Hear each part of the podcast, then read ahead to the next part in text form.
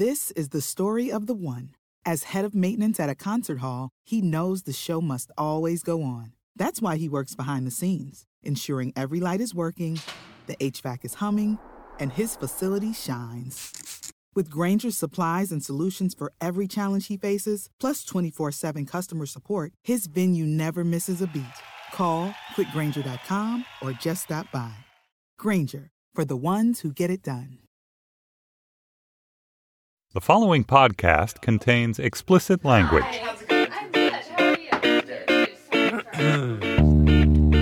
Okay, here we go.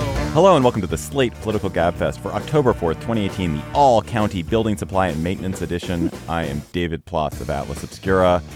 That was a chuckling John Dickerson of CBS this morning. Thanks for the chuckle, John. Oh, you bl- brighten my day, David. That sounded so forced and sad. No. Uh, oh my and that, God! course, What is a, what a negative interpretation. of the so New York Times Magazine. obligatory. oh my God! Uh, It was. It did feel. Also, it did feel forced. Did I it? agree with that. Oh my God. I God! didn't mean well, it I'm gonna was. Called Uh, out so on my John lack of is in authentic Manhattan. mirth. So John is in Manhattan. I am in Brooklyn. Emily is in New Haven. So we have got uh, a lot of New York and Connecticut covered, but not all of it. On this week's Gabfest, the latest twists and turns in the Kavanaugh Ford controversy, including Emily's very own small role in it. Then the amazing, exhaustive, stunning New York Times report about how Fred Trump handed over $400 million to his son Donald Trump and the phenomenal varieties of tax fraud they engaged in to do it. Then NAFTA is dead. Long live Asmuka. Maybe John, you, since you have to do TV, you know how to pronounce it. Yasmuka. I don't think it's USMCA. USMCA. I think is the Charlie on the USMCA. Anyway, uh, we'll talk about that. Plus, we'll have cocktail chatter. And before we go further, we have a conundrum live show. Always, every year, one of our favorite things that we do is our conundrum show live in front of a extremely morally uh, confused and compromised audience that needs ethical help from us. And this year, we're going to be at NYU Skirball Center on December 12th. You can go to slate.com slash live to get tickets for it. This is the show where we will ask such questions as Would you rather be a fish or a tree? Would you rather have feet as hands or hands as feet? Questions like that. So join us on December 12th at the Skirball Center, slate.com slash live. And for a limited number of fans, there is a pre show cocktail hour with us. So uh, you can get that. And that's a special treat for us to talk over even extra difficult conundrums before the show. As we tape on Thursday morning, the FBI investigation of Brett Kavanaugh is over. As we are taping, a parade of senators is going to the SCIF the secure compartmentalized something facility. What is the term? Something like that. To see a single copy of the FBI report. They get limited time to review it. They're alternating Democrats and Republicans. Only senators and 10, I think, committee staffers are allowed to see this report. Mitch McConnell, John, correct me if I'm wrong, has scheduled a vote on cloture for Friday. yeah. So for tomorrow. And he is looking to get Brett Kavanaugh pushed through to the Supreme Court as soon as possible. And we don't know as yet what has been found by the FBI, but the report seems to have been limited. Well, from what we've heard, they interviewed, I think, half a dozen witnesses, although not Dr. Blasey Ford herself, and maybe not even Kavanaugh himself. We just don't know. So we're, we're a little bit in the dark. We may learn as as we tape what came out in it. So, Emily, what what do you make of this limited report? If this limited report essentially says we cannot confirm what Dr. Blasey Ford said, it's denied by several people who were there.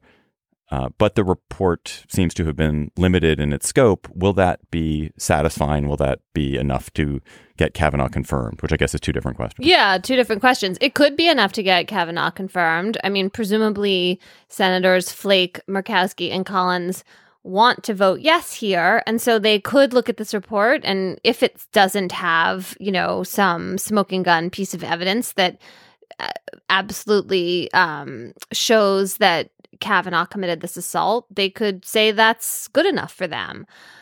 I don't think that it will be a satisfying answer for people who doubt Kavanaugh's credibility and have kind of deeper questions about his veracity based on his testimony last week. And the FBI's disinterest in interviewing lots of people who wanted to talk to them about Kavanaugh's drinking in light of his claims about it, I think it's going to trail him and, and sort of trail the court and bother some parts of the country. It's been really amazing. I maybe this is a silly thing to say because it's obvious, but it's been so polarizing. Merely these questions of whether we should be looking into his history and whether his veracity on you know, how he acted in high school and college matters. Yeah, I would have hoped there was like just more basic uh, consensus that um, truth telling is an important attribute for a judge. But, you know, with some notable exceptions, for the most part, conservatives have stuck with him and really dismissed the idea that all of this um, would be relevant.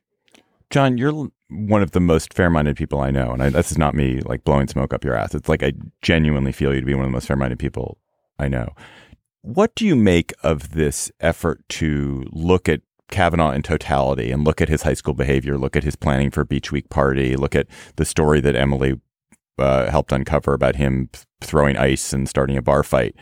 Do you think that's fair game given the circumstances, or do you think that's really ludicrous, as some conservatives say, that it doesn't doesn't pertain to the specific allegations mm-hmm. which have to do with the criminal sexual assault. I, I think it's fair game. Obviously, if somebody's going to be a judge, they should be telling the truth about things. Now, I think it's also possible to make the case that um, for a Republican who is seeking to vote for him. That on these questions, he said he had a few beers, and that as a Republican making a decision, uh, my choice is that while I would have hoped to have been more forthcoming, that I'm balancing his entire judicial career against his answers in the in in a very uncomfortable, strange environment after being accused for 10 days of being, um, you know, a sexual assaulter and a gang rapist. This is, i am speaking, of course, in the, in the voice of somebody who seeks to vote for him. But I think to not wrestle with it at all, uh, it goes back to Emily's point, which is that it leaves unaddressed what is clearly an issue, which is that he made a, a series of a series of contemporaneous characterizations about behavior that there's a, there's some evidence to suggest were in real time things that are not the case And when he characterized all these different descriptions on his yearbook page. This isn't fuzzy memories about what happened in the past. This isn't trying to make him uh, not be a judge because of his drinking behavior in the past, but it's um, what kind of an assessment, fair minded assessment, can we make of these claims he made about things that he might in his head know to other to be uh, otherwise than what he said out loud. Uh, that that's of that's kind of central to the question of of jurisprudence. Also, um, you know, it's it's a shame that's not going to get discussed out loud. I'm not going all the way to saying that that means it's certain that he shouldn't be on the court, but to not have some kind of public conversation about that is bad because it embeds in his ultimate elevation to the court uh, a set of issues that are that are you know a part of the kind of job he's going to be holding.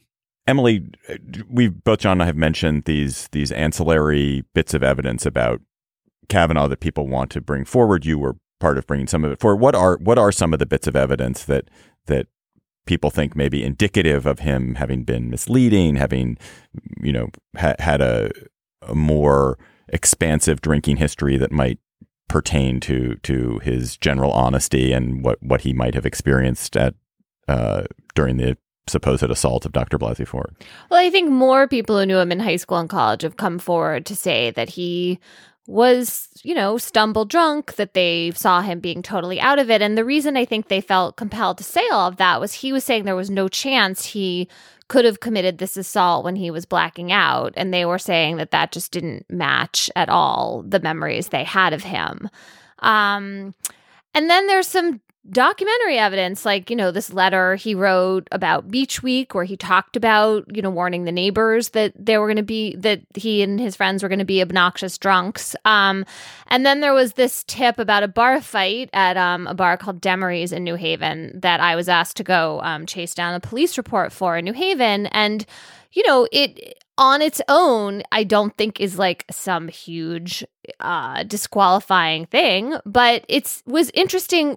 I think part of it was like we were just glad to have a document um showing that Kavanaugh was at Demery's, that he threw ice, you know, probably from his beer, but that wasn't in the report, so I don't know that He for put sure. ice in and his his beer? friend He Chris Dudley. What? That's the, you cannot be confirmed to the court if you put ice in your beer. what is up with that? But maybe Yeah, he was drinking I don't- something else, David. He was underage at the time. Let's not jump to conclusions. Um, we don't know. well, what but he if he was drinking. drinking something else, oh, all right, well, whatever.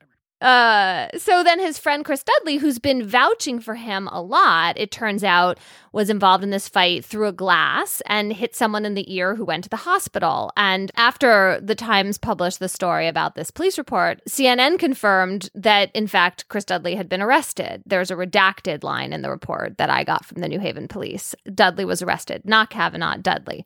So, what does this tell us? I mean, on its own, as an isolated incident, maybe not very much. It was a long time ago, but it's part of the sort of picture that's emerging of someone who spent a lot of time, you know, drinking in college in a kind of hard drinking culture. Um, and, you know, it has this sort of edge uh, uh, in that particular night, at least involving Dudley, of having gotten violent. the president mocked Dr. Blasey Ford at a Mississippi rally this week. It was quite disgusting, and uh, I don't think anybody has really risen to defend him except people who are making the most preposterous case that he was merely stating the facts. That all it was, he was just outlining the facts. Uh, Jeff Flake and Lisa Murkowski and Susan Collins have all disassociated themselves from those remarks and, and condemned them. John, do you think uh, that there is a base rallying effect that that Trump is trying to get by doing that? Do you think there's do you think it, him doing that makes it uh, makes this nomination more or less likely to to uh, go through or to be endorsed by conservatives? It was such a odd, stupid thing for him to do. It did seem like um, it was against both the interest of his nominee and the interests of um, his long term politics. Why create hurdles for Flake, Collins, and Murkowski by re connecting this narrative, which has splintered in a lot of ways into individual questions? By what doing what the president did is he reignite, re, reintroduces this as a cultural moment in which we're talking about the treatment of women who come forward, and uh, and so that seems to be to be a bad idea for those who would want Judge Kavanaugh to go forward. Secondly, college educated women are already enthusiastic about this campaign, but why give them another reason to be enthusiastic? However, as a base rallying move, the, the reason this might have some benefit is a that we've seen in the polls some rallying on the Republican side around this notion of, um, you know, uh, as the president said, young men being falsely accused. And why does that matter? Well, if you if your base is energized and thinks this is a witch hunt uh, to destroy the reputation of a good man by Democrats, the sort of Lindsey Graham, Tom Cotton argument, those base voters are going to put pressure on Murkowski and Collins. Flake, it doesn't matter because he's leaving.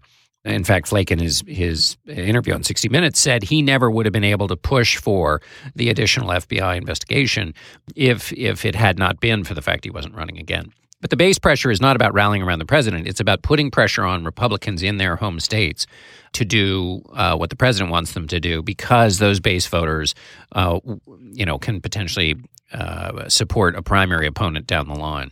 How gruesome is that that Jeff Flake feels that the only thing that gives him liberty to take what seems to be a, just a moderately reasonable action to ensure that someone is qualified and not a sex criminal, that even that he he wouldn't have the courage to take except for the fact that he's not running. That's a says something really demoralizing about the state of American politics. It says something truly deplorable about how bad things are that that senators are that that cowardly or that the fearful of And can of I just kind of just very quickly in there? It seems to me the two hurdles for Collins, Flake, and Murkowski is one is was there any evidence that was brought forward that's going to get in the way of your inclination to go and uh, support Kavanaugh anyway? But the other one is was the FBI investigation sufficiently rigorous to meet the standards that you wanted? Did they do a real inquiry? And that it seems to me actually is the harder uh, hurdle for them uh, than the other one. Right, because once you call for the investigation, you don't want it to be a sham, presumably. And yet, if it is inadequate and incomplete, do you really say so? Um, and I mean, that seems like a big test for them right now. I, David, I was thinking about something related to what you were just talking about. I keep. I understand the politics of this at, at, this point, and I think the way John laid them out is correct in terms of rallying the base. I keep thinking about the path not taken here, which was that weeks ago, you know, Kavanaugh could have quietly exited the stage, being told that he was supposed to say, This is taking too much of a toll on my family. And the Republicans could have nominated someone else who would be just as conservative, just as reliable of conservative vote on the Supreme Court, but didn't have this kind of history. And the turning away from that in some ways like more just more obvious option is is really interesting. And i mean i also find it dismaying but i think like the idea that polarizing is always better as a political matter. I mean this is uh, this is a development of the trump era that is really having it's really sustained. It it really has legs. This um this way of going about politics. Although I I wouldn't characterize it as a development of the Trump era. Trump is the the hardiest manifestation of it and the the titanic force in it. But that form of polarization has been the character of American political life for 20 odd years. Like the idea that that power is from the base and from mobile, rallying your partisans is eh, rather than finding a, a, a, happy middle ground is the guiding principle of the last 25 years of American politics, especially on the right. Although yeah, in increasing, I mean, that's fair, but don't, do, I guess the question is whether we're seeing a difference in degree or kind. And yes, I'm exaggerating by talking about it as a function of Trump because certainly Mitch McConnell was a master of it before Trump ever showed up, and um, yeah, I mean, interesting whether I, I, an interesting discussion of like how it's developed over the last 25 years. I don't feel like I have the particulars of that now. But I think you're, but I think degree is what we're talking about here because yes, of course, there's been partisanship and it's been increasing,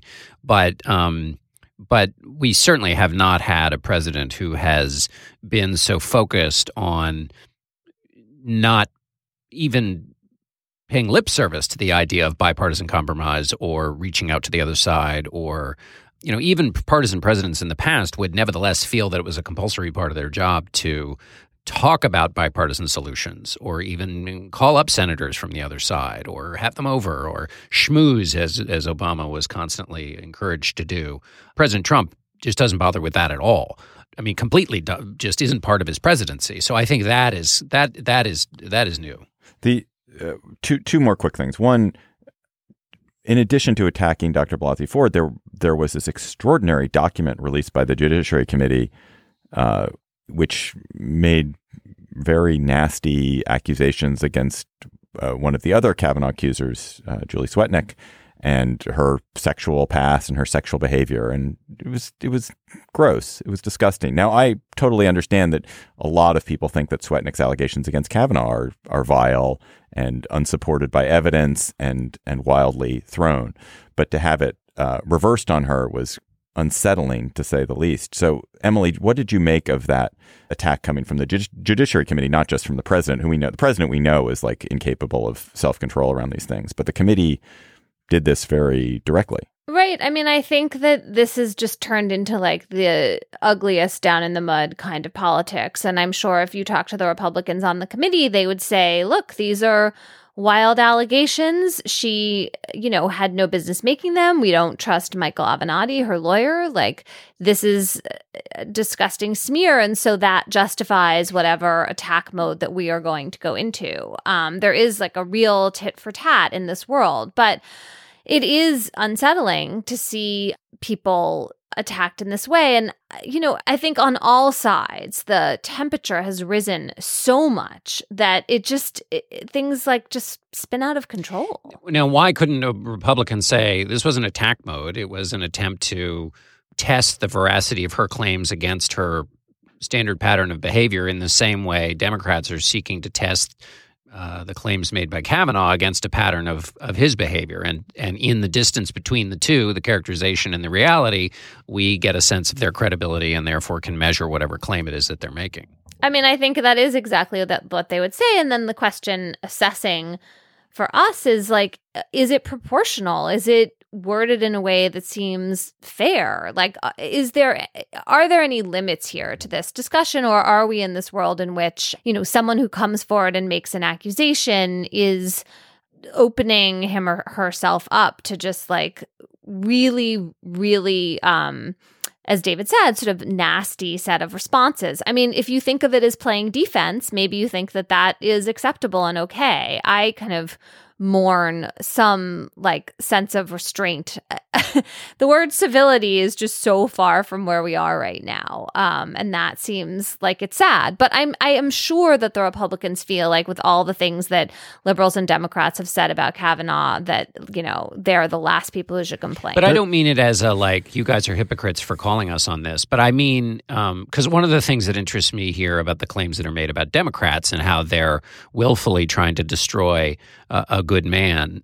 Um, you know, that's a pretty extraordinary claim, which is to say that Democrats, in seeking to get some wrestle some of these questions to the ground, are deliberately trying to destroy someone. It seems to me there's another class, another area of behavior where you think these are legitimate questions uh, and you're trying to figure them all out, if for no other reason than to settle your mind and say he's innocent or say there's not enough evidence or whatever.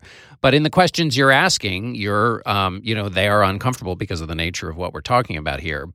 And so they may have the secondary result of uh, damaging his public reputation, you know, uh, offending his family and giving them all kinds of unnecessary anguish but it doesn't mean that you are willfully setting out to deliver them that anguish. So I'm just wondering, wondering whether the anguish is a byproduct of questions you want answered or whether that is your sole goal. Uh, and I think there's a Republican version of that too. Yeah, that's fair. Uh, last thing, if you want, Emily, you got dragged into this uh, yourself this week. You had a, a moment as a as a, a Twitter pinata for a lot of people. I just wonder what your thoughts are on you. You you did some great reporting and uncovered some documentary evidence that Kavanaugh was involved in this bar fight for the Times, and you then had a byline on the story about it, and then all hell broke loose among certain corners of the of the internet. Indeed. I mean, look, you never as a journalist want to become the story. Uh, so that was like really uncomfortable for me and felt very unfortunate. And in some ways, it was really simple. I mean, the news desk had a tip. They asked me to run down a police report because I live in New Haven, and I did that. But I also write for the opinion section at the New York Times, and we're not supposed to cross those lines. I didn't really think about that in the moment, mostly because I sort of got excited. I love chasing stories. And I, I, guess for me, what it comes down to is this.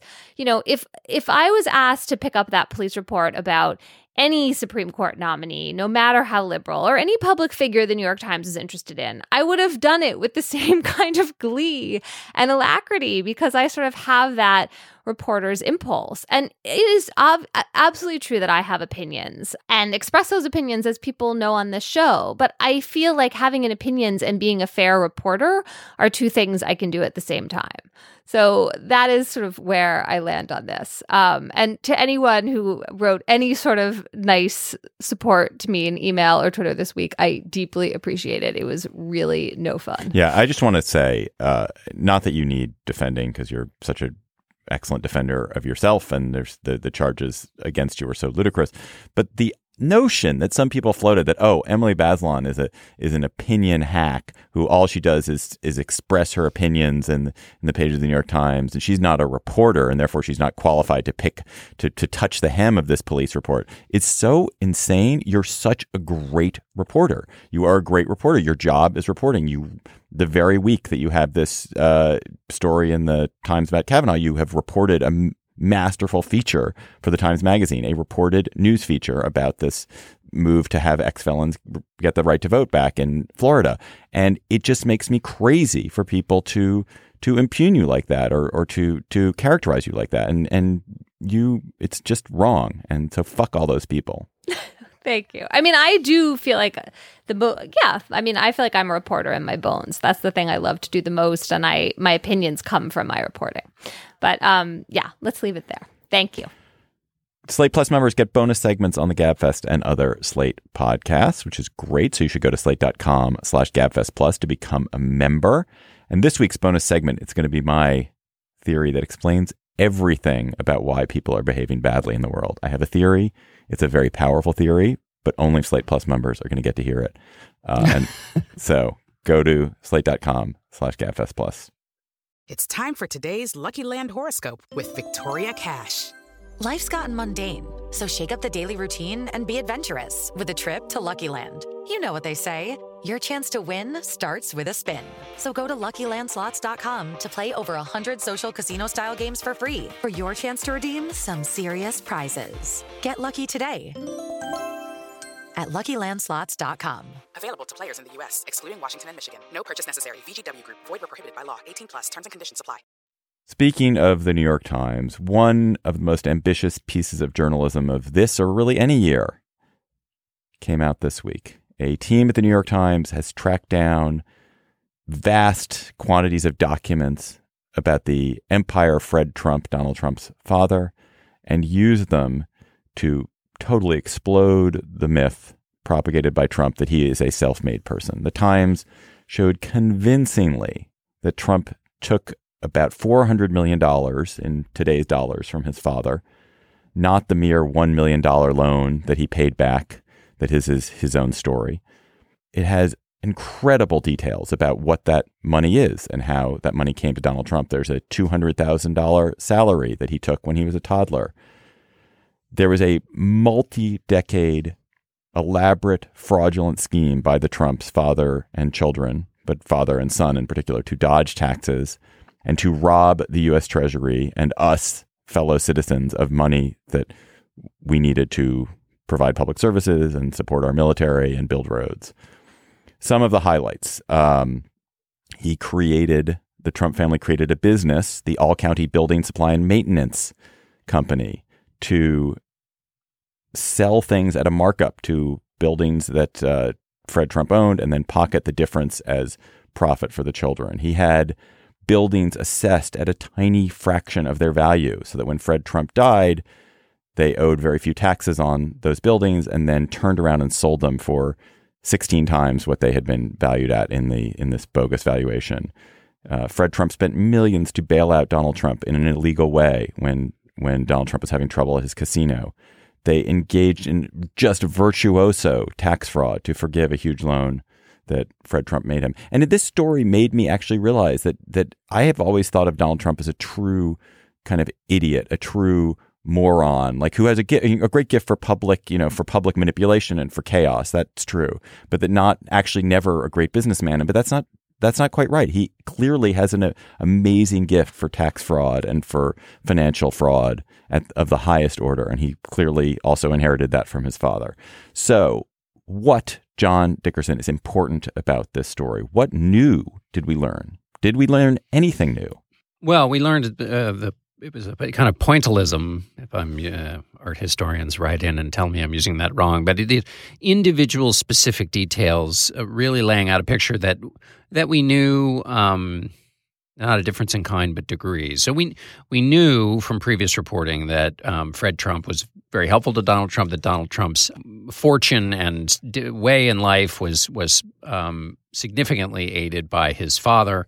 And, but this puts that all in in lots and lots more detail. I, one of the things that jumped out to me, and I should say, the Times was quite careful uh, here, and I thought what added to the weight of the piece was was then explaining um, all of the other things that Donald Trump did that are particular to Donald Trump that explain his subsequent success in life. One of those things being favorable press coverage, including by the Times, which the Times wrote about, but then also Donald Trump's uh, salesmanship, his talent as a marketer, um, his his own set of talents, which are distinct from the leg up he was given by his father. I think that's always when you have a to be sure paragraph.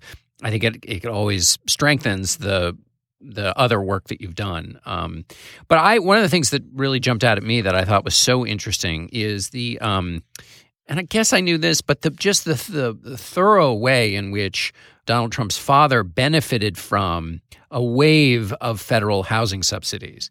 And the reason this, of course, is important is that the fortune that then allowed Donald Trump to be was created really by the by the hand in the market of the federal government. And so you have a president who is who's uh, boasting about his ability to remove regulations and all this meddlesome government behavior, but that the the meddlesome government behavior in the housing market is responsible for allowing Fred Trump to be um, to become the the smashing uh, success that he was. Does That's it a matter? great point. I had another um, feeling as I read this, which was just utter disbelief that it just seems like really rich people don't pay their taxes, if especially if they deal in real estate. Like that, there's just this world that is set up so that you can dodge your way out of enormous um you know millions tens of millions of dollars of tax liability whether you're doing it by set up setting up some special way of um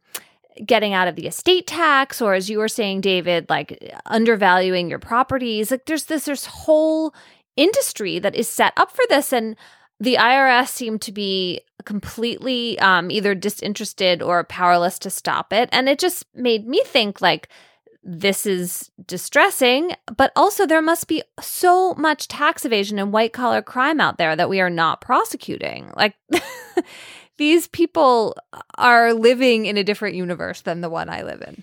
And Yeah, I well, think it's important that the Times pointed out the the way in which the Trump organization departed from even the thorough tax um, chicanery that went on as a part of the code at that period of time. So their, their the argument the Times is making is yes, people did all kinds of stuff to dodge.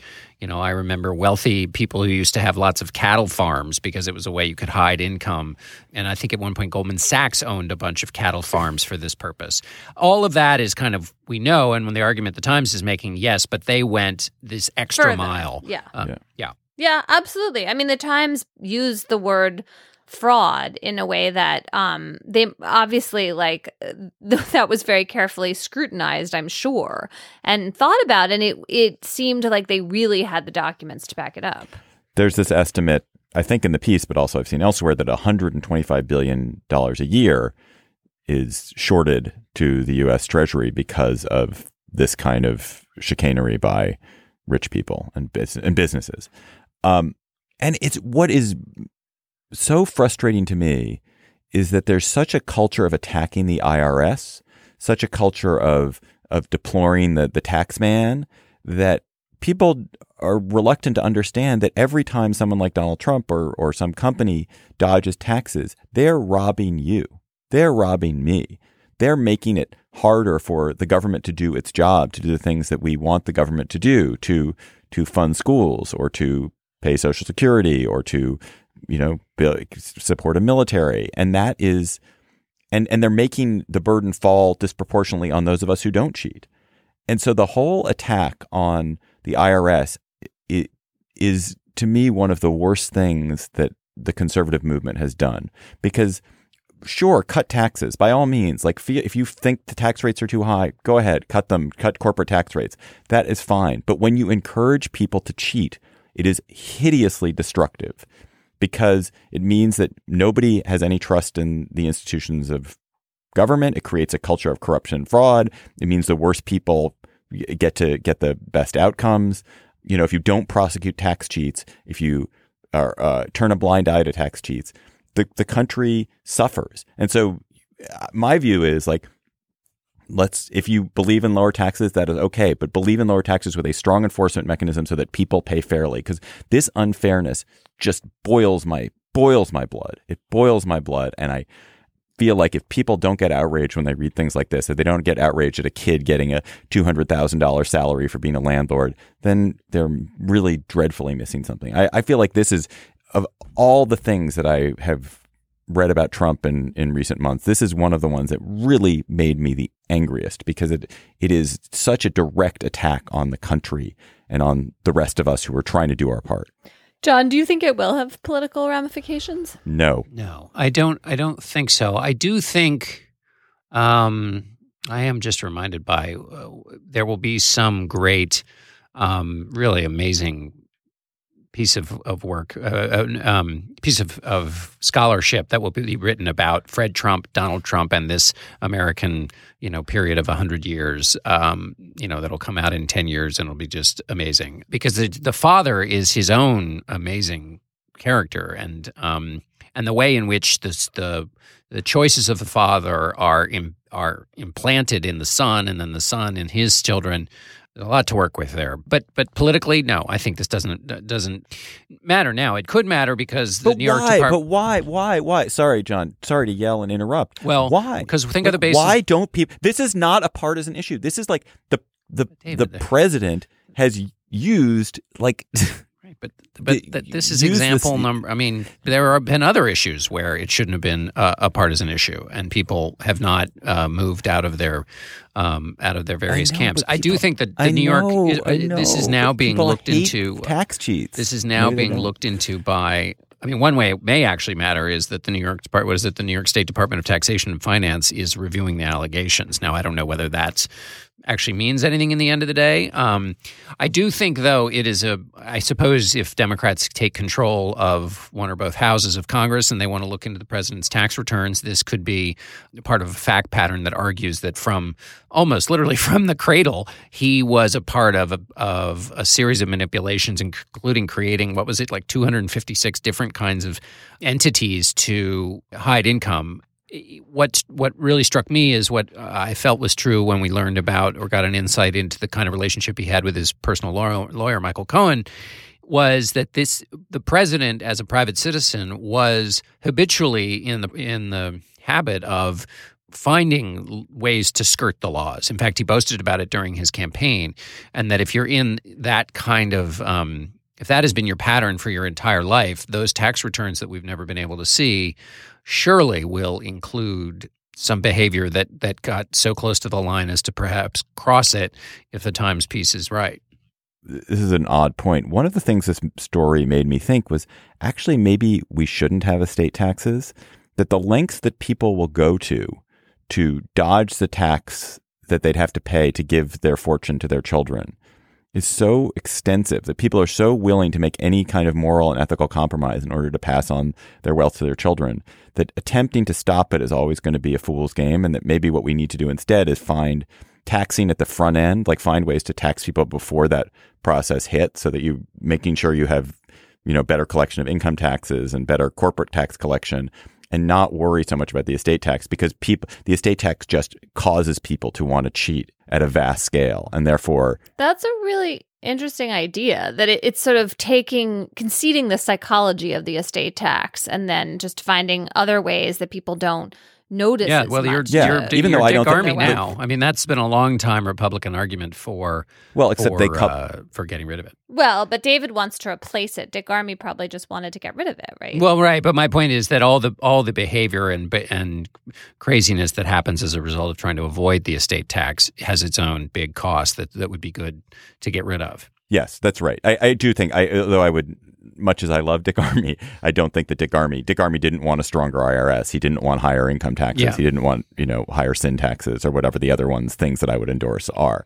But yeah, I, I never thought, it never occurred to me. I've always, I, cause I think passing on inherited wealth is, is a huge bane, but people have a very, very strong inbuilt need to do it and they will go to almost any end to do it. And the number of people who don't, like the number of people who are truly wealth, wealthy who will not pass on their wealth to their children is is an infinitesimally small number of people, and so um, so let's maybe let's not try to yeah let's let's not try to ta tax there, but tax elsewhere. Um, let, a couple other questions about this. Um, Emily, John mentioned the tax returns, and one of the other things that came out this week, which I didn't know about, is that there seems to be some law, some old early 20th century law that will allow the House Ways and Means Committee majority to look at Donald Trump's tax returns. Just they get to ask for them if they want to. They can ask for anyone's tax returns. Did you know about that law? And and uh, do you think Democrats would be? I sure didn't. yeah. I know it's like one to dust off the shelves, I suppose. Um yeah, I don't really know anything else about it than what you said, but it will be really interesting to see if that succeeds, if the president tries to challenge it, um, how clear the statute is, if there's like some other thing that um, will stand in the way. But that was an interesting, deve- I mean, development's the wrong word, an interesting um, discovery this week. Do you think it matters, John?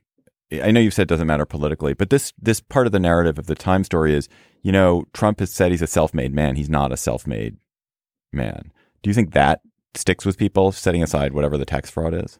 No, because of all the ways that he's self-made, all these other ways that he's self-made, his father didn't have anything to do with. I mean, he's um, when you talk to President Trump's friends, they say he's not a builder; he's a marketer, and all that stuff he couldn't have done without without having the leg up. You can't, you know, um, present yourself as a world beater uh, unless you're driving around in the car and have all the trappings of wealth. Um, but that his, um, you know, there's enough that he did on his own that anybody who wants to uh, be a fan of his for what he's been able to create himself uh, has have plenty of things to ha- hang their feelings on.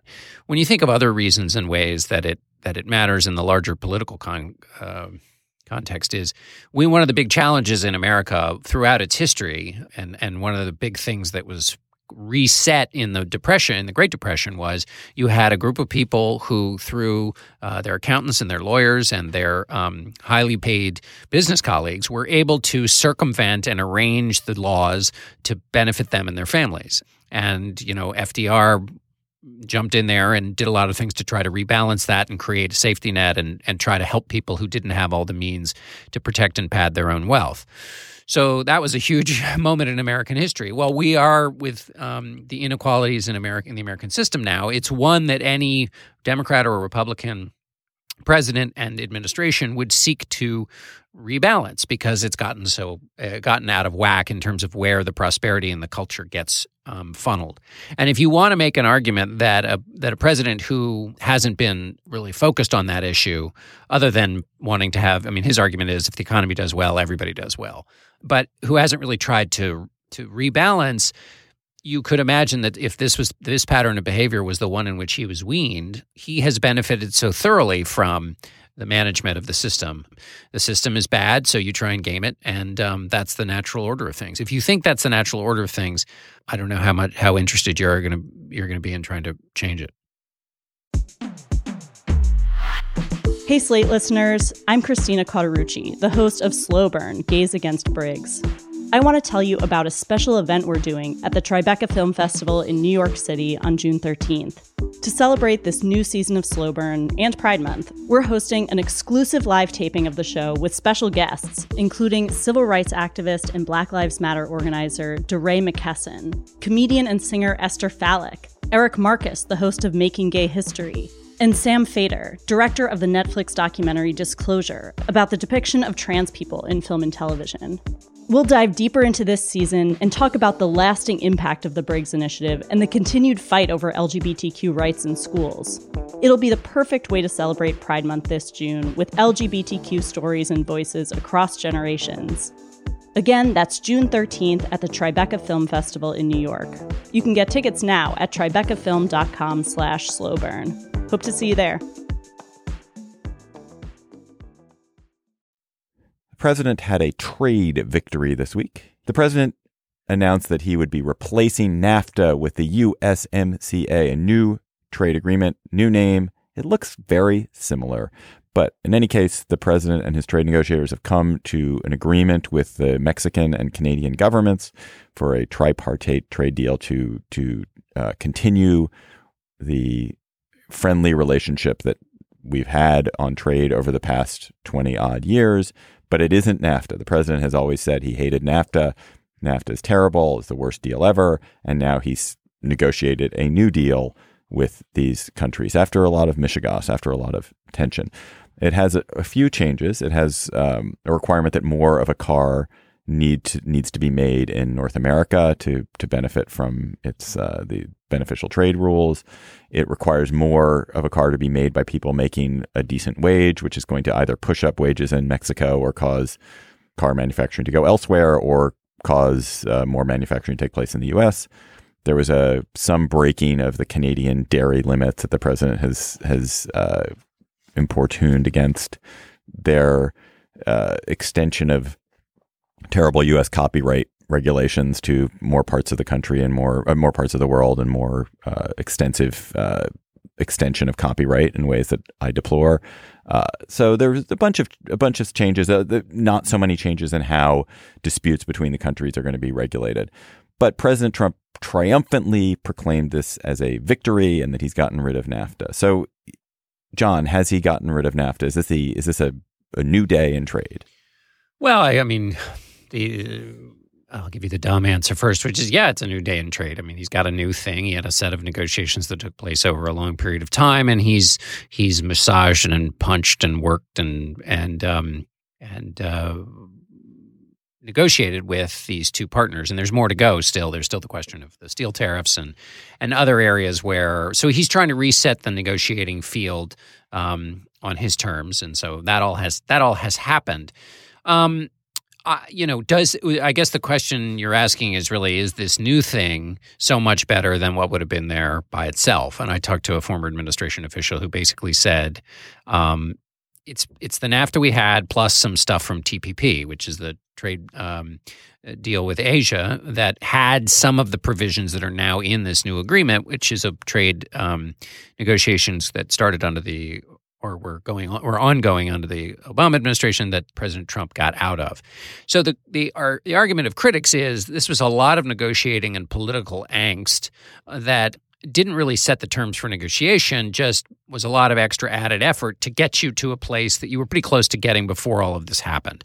Congress is going to have to is going to have to vote on this, and the devil's in the details, and a lot of the details aren't available at the moment. But I was interested for the president who's talked about wanting to drive down drug costs, that there are provisions in here which make it harder for Canadian drug manufacturers to compete. The president mentioned that in his um, remarks heralding the deal. He said, "We want our drugs to be made here. When you talk prescription drugs, we don't like getting them from con- from foreign countries."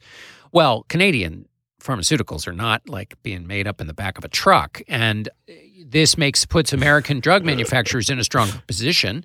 So in that sense, it's very America first. These companies, American drug companies, are going to have a, a, stronger hold on the market. But that means price flexibility that comes from competition with Canadian drug manufacturers doesn't exist. So how's that going to drive down drug prices, which the president says are so awful?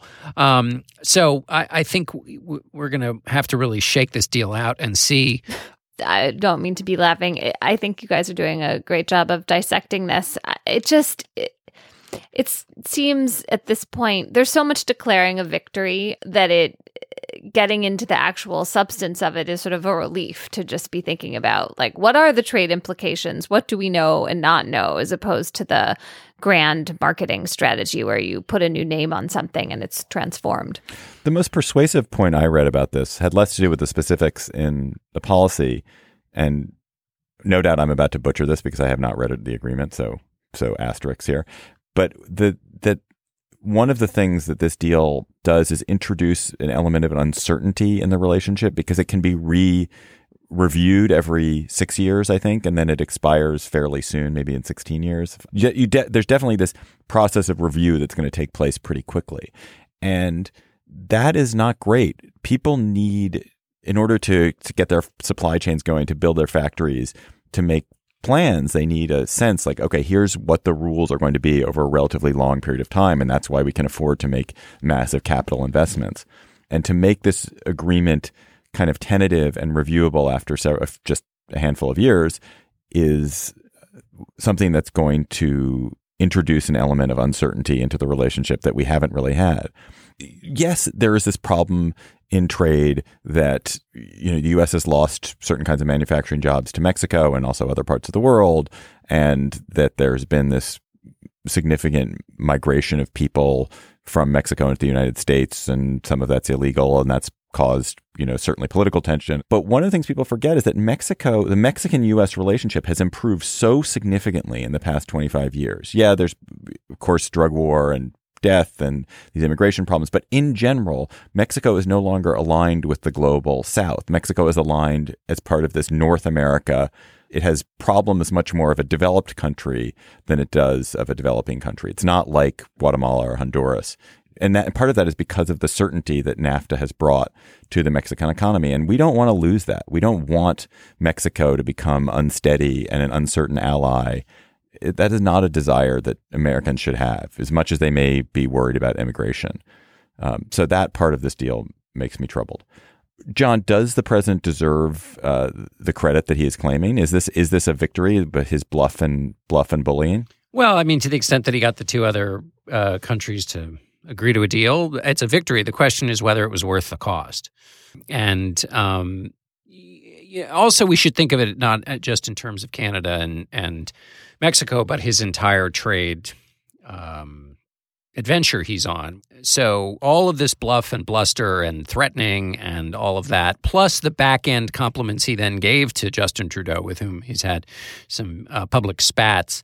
Um, you know, does he show that he's somebody who can be worked with, but who wants a better deal on some things for uh, for America. What do the Chinese take away from this? The Chinese this week, in fact, reduced tariffs on textile products and metals, and um, uh, uh, you know some percentage, not all the way, but down from like twelve percent to eight percent or something.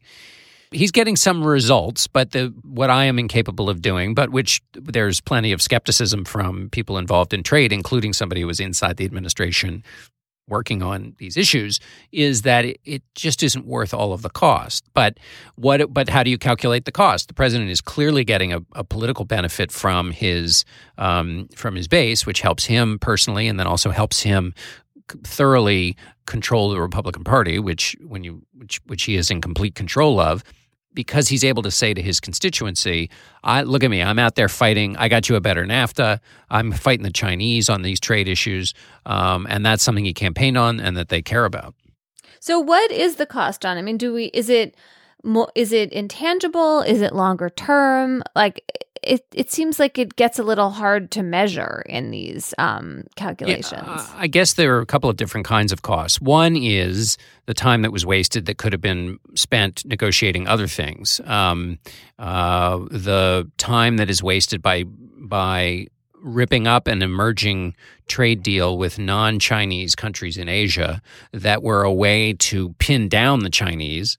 Um, this was what was going on under the Obama administration. Perhaps not a perfect deal, but one that could have been worked with um, in order to not only improve relations with uh, trade relations with those countries, but also use economic power to pin the, the Chinese in. And that by ripping it up, um, you now have to kind of start from scratch. You allow the Chinese to make deals with those countries and move into an economic relationship that creates ties that are that put it and those countries in alliance against the United States a little bit.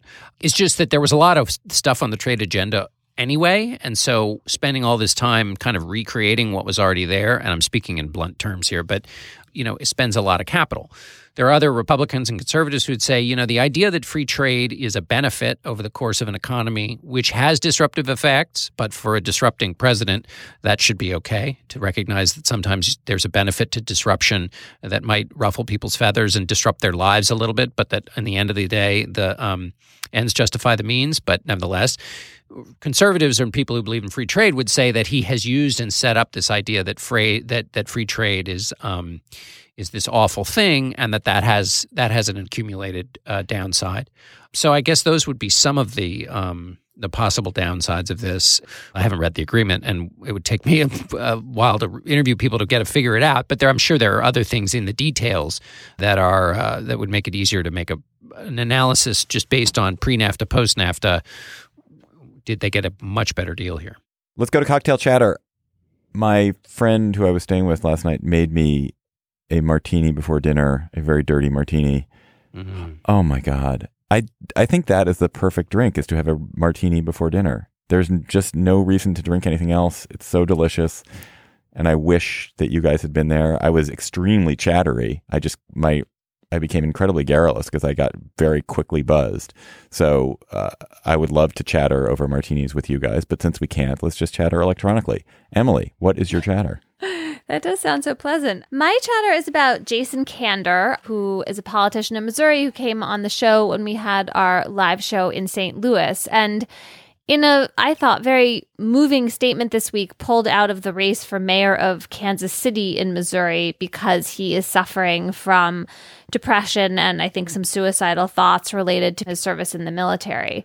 And what I really respected in this statement was just like the level of honesty in it. Um, Jason had written previously in his book that he felt lucky that he did not suffer from PTSD, but he said in a statement that, you know, on some deep level, that just wasn't true and that he was trying to bury it and hide it and go on with his political career, but he felt like he had to step out of politics to deal with this and, you know, heal himself. So, um, you know, I wish him well, but I also just want to uh, commend him for being honest about this, you know, huge problem that people in the military and lots of other people grapple with. And so to have someone on the public stage who's willing to be so candid about it and even say that he denied it previously, but that now he was like coming to grips with it, um, I thought was really interesting and um, admirable. Wow, I had not heard that. That is that's sad, and I but I, man, I share your admiration. I wish him. Yeah, totally. I wish him a quick, or I don't know. I wish him a great experience of recovery. Dude, yeah. Wow, wow. Uh, John, what is your chatter? Yeah. I actually I interviewed Jason for uh, our CBS This Morning podcast uh, about a month ago about his new book. Um, interrupted him while he was in, on the campaign trail um, running for mayor. So um, I too was uh, had him much of my thoughts this week as he was um, trying to trying to deal with that challenge. Um, so my chatter is about something I basically don't really completely understand, but it captured my imagination, and therefore I will throw it out for consideration. Which is that astronomers have pointed their telescopes beyond Pluto to the outer fringes of our solar system, and three uh, uh, or astronomers all work. I'm making sound effects for you. Okay. A, tri- a, trio of astronomers have discovered a tiny little dwarf planet, which seems to me to be um, redundant if it's a tiny, tiny dwarf planet, but I'm sure there's a spe- specific reason it's a tiny dwarf planet. So, as opposed to just a, simply a dwarf planet, which would give you some uh, indication of its diminutive stature. But anyway, the important thing about the dwarf planet is that its funky path around the sun suggests that there is a larger, as yet undiscovered object lurking farther out there. So the big honking object that might be lingering out there is the so-called Planet X, which they've been, which astronomers have been looking for for some time, and there is this theory that Planet X, aka Planet Nine, is the hypothetical super Earth, um, and that the super Earth would be, um, you know, uh, like a big, just a big Earth. And so the picture in the USA Today piece that I read about it and started me down this wonky road, wonky not in terms of being policy oriented, but wonky in terms of my incomplete understanding, is just, you know, the, I was seized in the cab or wherever when I was reading this story about the idea that there is the you know a gargantuan earth at the very edge of our solar system on which people are having like a really long alternative earth slate podcast um, anyway, so it goes uh, on I'm forever just, and ever. We just never Yeah. stop talking. It never stops talking about about a Feels like that planet most times. discovered on the That's what other most shows end. feel like, honestly. Yes, It's like and John's this chatter, cocktail chatter, but really just extended into into time forever. this chatter is in fact Wait, but becoming how can there, of a how can Planet there be X. a how could there possibly be an Earth-like planet that far out? There, it wouldn't get enough solar radiation, Well, I don't solar know. heat, This is what they're solar energy. This That's is nonsense. what they're searching for. Well, I'm sorry. You you take it up with people who are out there, uh, you know, checking out um, this newfound world previously named to in uh, named two zero one five TG three eight seven. I'm not saying there couldn't be a big planetoid out there. I'm just saying it, it would not have uh, California and sunshine and and uh, you know streams gently rip wrapping streams running through it. That's not going to be happening. It would be an icy, cold, and dark place. Uh, much like Twitter. Seriously. We've, found the planet is named Twitter. Um, okay, my chatter, my chatter is uh, a wonderful book that I read. I heard about actually on the Slate Money podcast called Billion Dollar Whale. The Man Who Fooled Wall Street, Hollywood, and the World. It's by Tom Wright and Bradley Hope, who are two Wall Street Journal reporters. And it is a rip roaring, absolutely delightful account of one of the biggest financial cons in the history of the world. If you liked For example, Bad Blood, the other great business book I read this year, you might well enjoy Billion Dollar Whale. It is the story of Jho Low, who is a Malaysian young man who ended up getting a degree at Wharton, not unlike our president, and had similar talent for for chicanery and marketing, and then proceeded over the course of much of the past decade to scam, not exactly scam, because they were complicit and they made lots of money, but scam lots of people in Abu Dhabi, in Saudi Arabia, uh, shady Swiss bankers, and notably Malaysian politicians, including the, the former prime minister of Malaysia, to get uh, them to hand over to him or hand over to to an investment arm billions of dollars of Malaysian money, which which Jho Low then just stole. He just like completely walked off with. He gave he he stole it by in part by giving a lot of it the money he stole to other people who were in on the con, including the Malaysian prime minister and the Malaysian prime minister's wife. But Low ended up stealing hundreds of millions or billions of dollars just for himself, and he spent it on yachts and parties. And there are incredible details about the diamonds he bought for Miranda Kerr, the hundreds of thousands or millions of dollars of fees that he paid to Paris Hilton basically to hang out with him, the millions and millions of dollars he gave to Leonardo DiCaprio to make various movies and gave millions, millions and millions of dollars of art to Leonardo DiCaprio. Uh, Alicia Keys was always hanging out with him. It's an incredible story of a, of a con artist at the height of his game. So check out Billion Dollar Whale. And we have a listener chatter, of course. May I jump in here and and associate myself with your endorsement of Minding the Gap, which is the um, the great documentary you talked about several weeks ago, which I watched on the train back from DC on Sunday, and it was so transporting. I just it's fantastic. And you're right. It has it's about skateboarding, but it's not really about skateboarding. Yeah. I feel so left out. I tried to watch it, but I can only watch it on my laptop, not on the television screen, and I just haven't done it yet. You should definitely watch it. It's great. Uh, also, we have a listener chatter. You, dear listeners, keep sending us great, excellent chatter. So you keep keep that up by tweeting at us at, at Slate Gabfest. And uh, this week, our chatter comes from Gretchen Falk at FGR01. And she says, This week and for many weeks to come, I'll be chattering about Money Rock, a new book by a former Charlotte Observer reporter that uses the story of a famous drug dealer from the 80s to paint a portrait of the New South. And this is a young man who grew up in Charlotte who dubbed himself Money Rock and became a massively successful drug dealer in North Carolina. And it's um, it looks like a great book. I haven't read it, but followed a little bit of what Gretchen was saying, and it looks great. So check it out. That is our show for today. The Gabfest is produced by Jocelyn Frank. Our researcher is Bridget Dunlap. You should follow us on Twitter at, at Slate Gabfest and tweet chatter at us. And uh, you should also get ready for our Conundrum live show. So go to slate.com slash live to come to our December 12th live show in New York. For Emily Bazelon, John Dickerson, I'm David Plotz. Thanks for listening. We will talk to you next week. Hello, it is Ryan, and we could all use an extra bright spot in our day, couldn't we? Just to make up for things like sitting in traffic, doing the dishes, counting your steps, you know, all the mundane stuff. That is why I'm such a big fan of Chumba Casino. Chumba Casino has all your favorite social casino style games that you can play for free anytime, anywhere with daily bonuses. That should brighten your day a little. Actually, a lot. So sign up now at chumbacasino.com. That's chumbacasino.com. No purchase necessary. Group. Void were prohibited by law. See terms and conditions. 18 plus.